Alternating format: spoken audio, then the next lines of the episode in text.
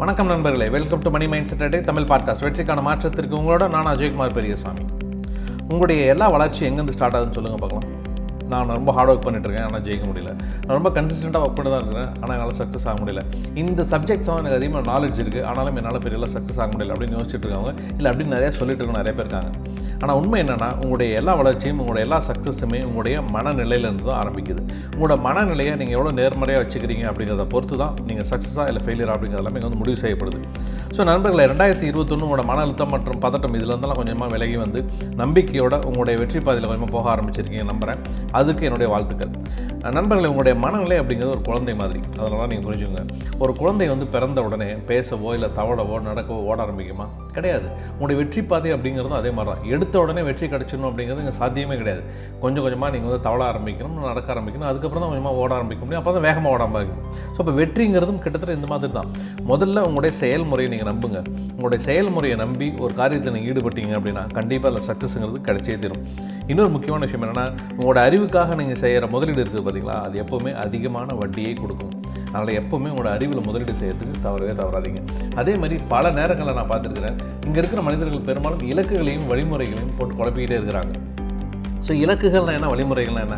So நாளைக்கு நான் வந்து தீய பழக்கங்கள்லாம் விட்டுறேன். அதாவது நாளைக்கு நான் எந்த விதமான கெட்ட பழக்கமும் என்கிட்ட இருக்காது. நான் எல்லா கலப்பு கெட்ட பழக்கத்தையும் விட்டுட போகிறேன் நான் ரொம்ப கடினமாக உழைக்க போகிறேன் அப்படின்னு சொல்லி முடிவு பண்ணுறாங்க ஒரு நாள் ரெண்டு நாள் ஃபாலோ பண்ணுறாங்க அதுக்கப்புறம் தொடர்ந்து ஃபாலோ பண்ண முடியறதில்ல.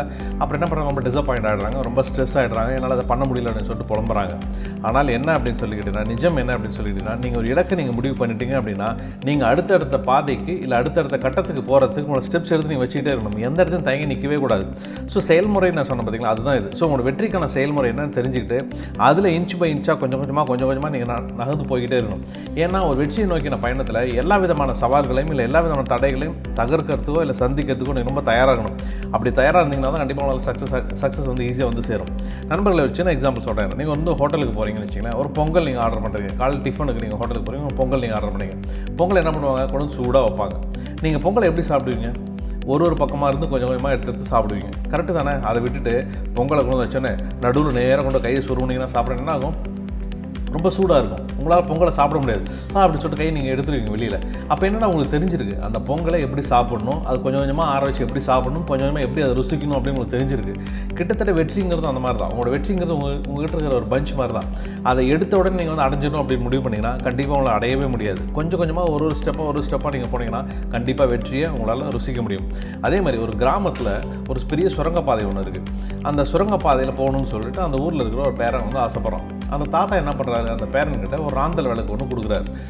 கண்ணா இந்த இந்த ராந்தல் விளக்கு இருக்குது இதை நிறுத்திட்டு அந்த சுரங்கப்பாதைக்குள்ளே போ. நீ போனீங்கன்னா ஒரு ரெண்டு கிலோமீட்டர் தூரத்தில் அங்கே ஒரு புதையல் ஒன்று இருக்குது அதை எடுத்துகிட்டு வா அப்படின்னு சொல்லி அவங்க பேரன் சொல்கிறார் சொல்கிறாரு அந்த பேரன் என்ன பண்ணுறான் அந்த ராந்தல் விளக்கு வாங்கிக்கிறான். வாங்கிட்டு தாத்தாட்ட சொல்கிறான் தாத்தா ரெண்டு கிலோமீட்டர் தூரம் இருக்குங்கிறீங்க. ஆனால் இந்த ராந்தல் விளக்கு இங்கேருந்து ஒரு ரெண்டு அடி தூரம் தான் வெளிச்சம் கொடுக்குது. இதை வச்சுக்கிட்டு நான் எப்படி ரெண்டு கிலோமீட்டர் தூரத்தை நான் போக முடியும்? அப்படின்னு சொல்லி கேட்குறான் அந்த தாத்தா சொல்கிறாரு கண்ணா ஒன்றும் பிரச்சனை இல்லை. உன் கையில் இருக்கிற ராந்தல் விளக்கு. நீ போக போக கொஞ்சம் கொஞ்சமாக உங்களுக்கு ஒளி கிடைச்சிட்டே இருக்கும். ஸோ நீங்கள் போகிற பாதையை பற்றி நீ கவலைப்படாத. உன் கையில் வெளிச்சத்தை கொடுக்கக்கூடிய இந்த ராந்தல் விளக்கு இருக்குல்ல நீ உன்னோட பயணத்தை ஆரம்பி நீ போக போக போக போக உன்னோட தூரங்களுக்கு வந்து அந்த வெளிச்சம் வந்துக்கிட்டே இருக்கும். கூட நீ போய் தைரியமாக எடுத்துகிட்டு வரலாம் அப்படின்னு சொல்லி சொல்கிறாரு அப்போ இங்கே நிறைய பேர் அப்படி தான் யோசிக்கிறாங்க. உங்களோட இலக்குகள் உங்களோட வெற்றி அப்படிங்கிறது எல்லாமே ரொம்ப தூரத்தில் இருக்குது அப்படின்னா அதனோட வழிமுறையை பார்த்து பயப்படுறாங்க. ஐயோ இது நம்மளால் முடியுமா? முடியாதா? அப்படின்னு சொல்லிட்டு. நீங்கள் நம்பிக்கை அப்படிங்கிற ஆந்தல் விளக்கு கையில் எடுத்துக்கிட்டு வெற்றியை நோக்கி கொஞ்சம் கொஞ்சமாக உங்களோட பயணத்தை நீங்கள் ஆரம்பிச்சீங்கன்னா நீங்கள் கொஞ்சம் கொஞ்சமாக போக போக போக உங்களோட வாழ்க்கைக்கான ஒளி அப்படிங்கிறது தானாக கிடச்சிக்கிட்டே இருக்கும். ஆகவே நண்பர்களே உங்களோட இலக்குகள் நீங்கள் நிர்மாணம் பண்ணிட்டீங்க அப்படின்னா அந்த தூரத்தை பார்த்தோ இல்லை அதில் இருக்கிற கஷ்டங்களை பார்த்தோ பயப்படாதீங்க. நம்பிக்கையோடு உங்கள் கையில் எடுத்துக்கிட்டு நீங்கள் அடுத்த ஸ்டெப்பு நீங்கள் போயிட்டே இருக்கீங்க அப்படின்னா கண்டிப்பாக எந்த ஒரு சக்ஸஸும் உங்களை வந்து சேரும். வாழ்த்துக்கள் நண்பர்களே மீண்டும் ஒரு நல்ல எபிசோடோடு நாளை உங்களை சந்திக்கிறேன். நான் ஜெயக்குமார் பெரியசாமி. வணக்கம்.